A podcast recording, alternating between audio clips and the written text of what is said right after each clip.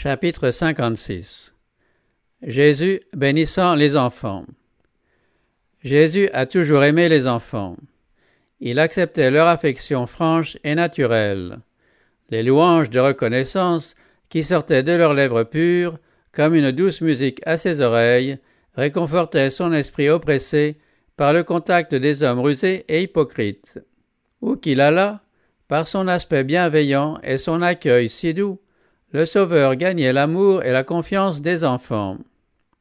Les Juifs avaient l'habitude d'apporter leurs enfants à quelques rabbins pour qu'ils les bénissent par l'imposition des mains. Mais les disciples trouvaient que l'œuvre du Sauveur avait trop d'importance pour qu'on l'interrompît ainsi.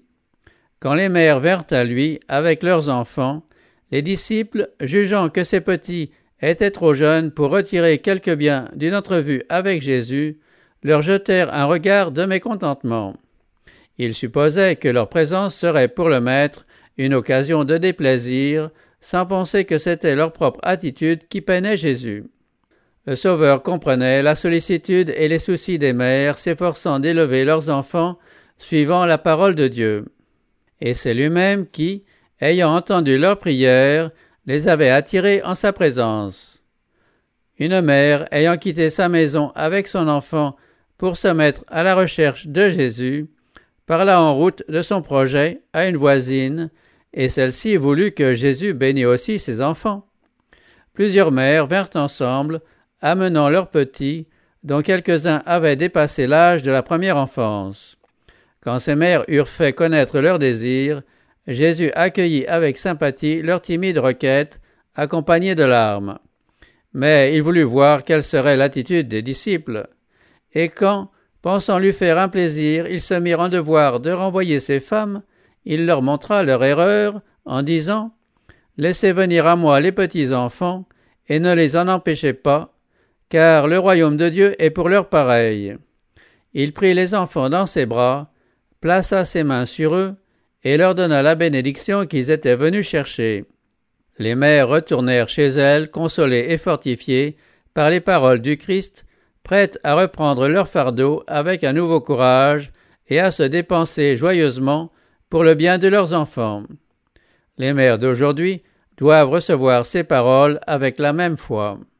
Le Christ est tout aussi bien de nos jours un sauveur personnel qu'au temps où il vivait comme un homme parmi les hommes. Il est le soutien des mères aujourd'hui, comme à cet instant où il prenait dans ses bras les petits enfants de la Judée. Les enfants de nos foyers ont été payés de son sang aussi bien que les enfants d'autrefois. Jésus connaît le fardeau qui pèse sur le cœur de chaque mère. Sa propre mère eut à lutter contre la pauvreté et les privations. Il peut donc sympathiser avec toute mère dans son labeur.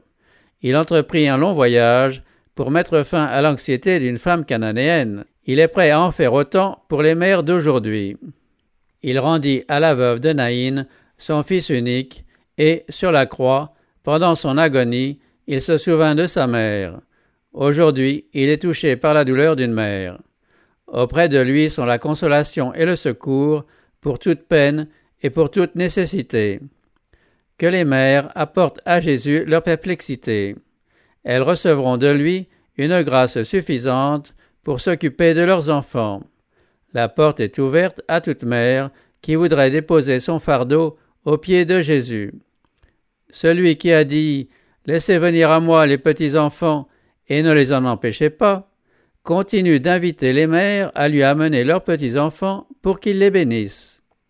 Grâce à la foi d'une mère en prière, même le tout petit enfant qui se trouve dans ses bras peut demeurer à l'ombre du Tout-Puissant. Jean-Baptiste fut rempli du Saint-Esprit dès sa naissance. Si nous vivons en communion avec Dieu, nous pouvons nous attendre, nous aussi, à ce que l'Esprit divin façonne nos petits-enfants dès leurs premiers instants. Quand on lui présenta les enfants, Jésus vit en eux des hommes et des femmes, appelés à devenir les héritiers de sa grâce et les sujets de son royaume. Quelques-uns parmi eux allaient subir le martyr par amour pour lui.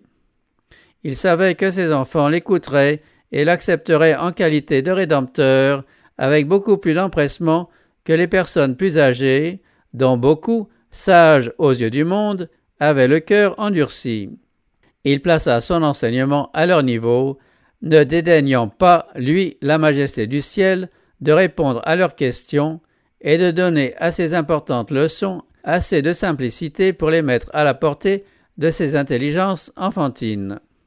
Il jeta dans leurs esprits des semences de vérité qui, plus tard, devaient lever et porter du fruit pour la vie éternelle. Aujourd'hui encore, ce sont les enfants qui sont le plus accessibles aux enseignements de l'Évangile. Leurs cœurs sont ouverts aux influences divines et retiennent fortement les leçons apprises.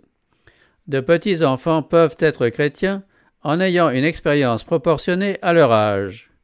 Il faut leur enseigner les choses spirituelles afin que leur caractère se façonne à la ressemblance de celui du Christ. Il faut que les pères et les mères considèrent leurs enfants comme de jeunes membres de la famille du Seigneur confiés à leurs soins. Leur devoir est de donner à ces petits une éducation qui les prépare pour le ciel, de leur transmettre des leçons apprises du Christ, et cela dans la mesure où de jeunes esprits peuvent les recevoir, il faut leur découvrir peu à peu la beauté des principes divins. Ainsi, le foyer chrétien devient une école où les parents sont des maîtres travaillant sous la direction du grand instructeur. Quand nous travaillons à la conversion de nos enfants, ne nous attendons pas à ce que le sentiment du péché se manifeste par des émotions violentes. Il n'est même pas nécessaire de savoir exactement à quel moment ils se sont convertis.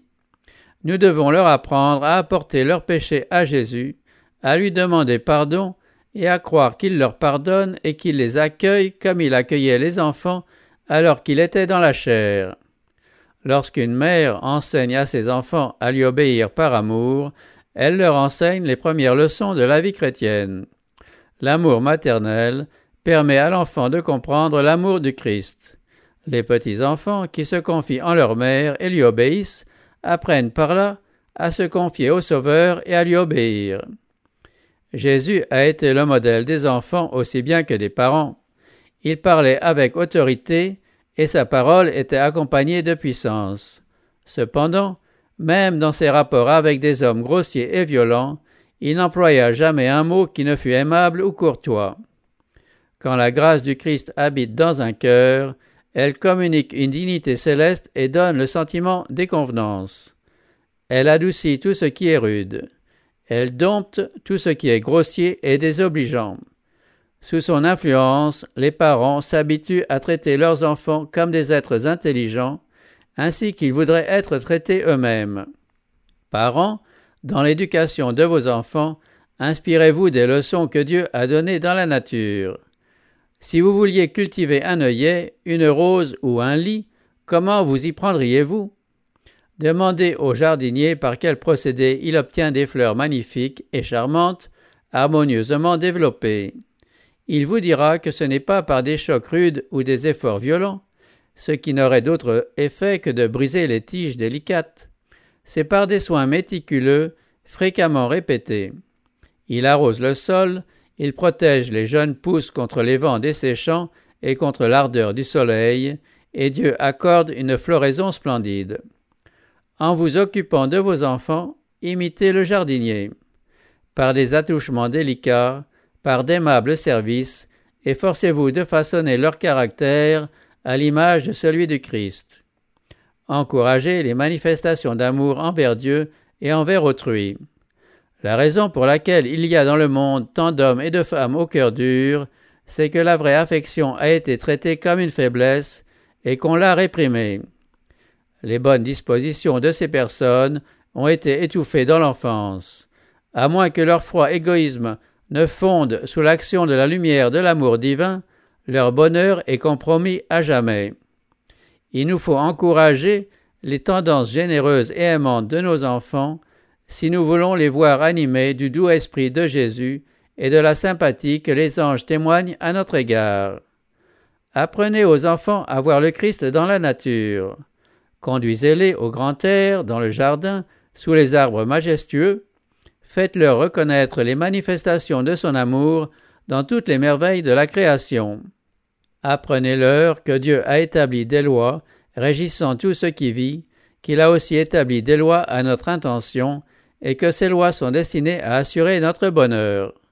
Ne les lassez pas par de longues prières et d'ennuyantes exhortations, mais par des leçons de choses tirées de la nature, apprenez-leur à obéir à la loi de Dieu.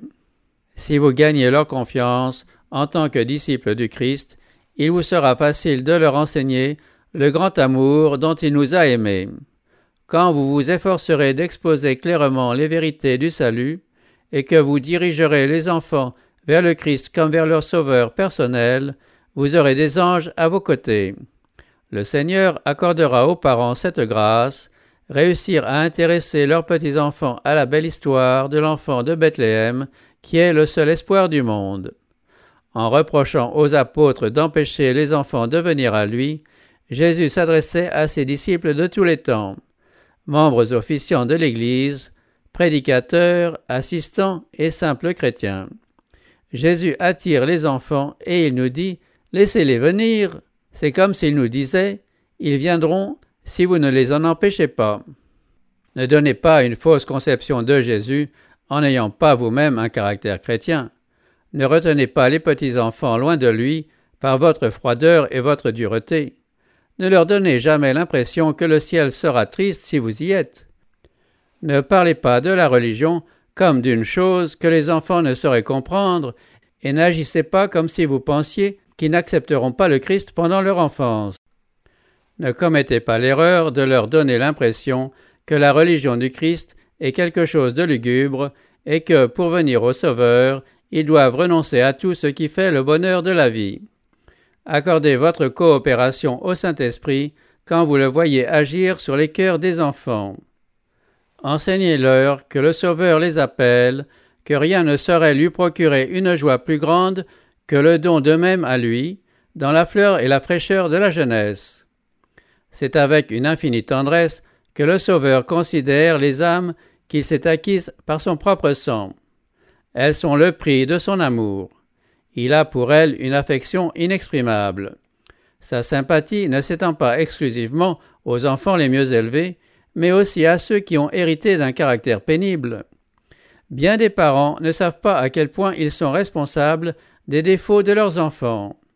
Oubliant qu'ils les ont fait ce qu'ils sont, ils ne savent pas traiter ces égarés avec douceur et sagesse. Jésus, lui, considère ses enfants avec pitié car il connaît la cause de leur infortune. L'ouvrier chrétien peut devenir un instrument du Christ pour attirer ses enfants au Sauveur. Il peut se les attacher en agissant avec sagesse et avec tact. Il peut leur inspirer du courage et de l'espoir, et il aura le bonheur de voir leur caractère tellement transformé par la grâce du Christ qu'on pourra dire à leur sujet Le royaume des cieux est pour leurs pareils.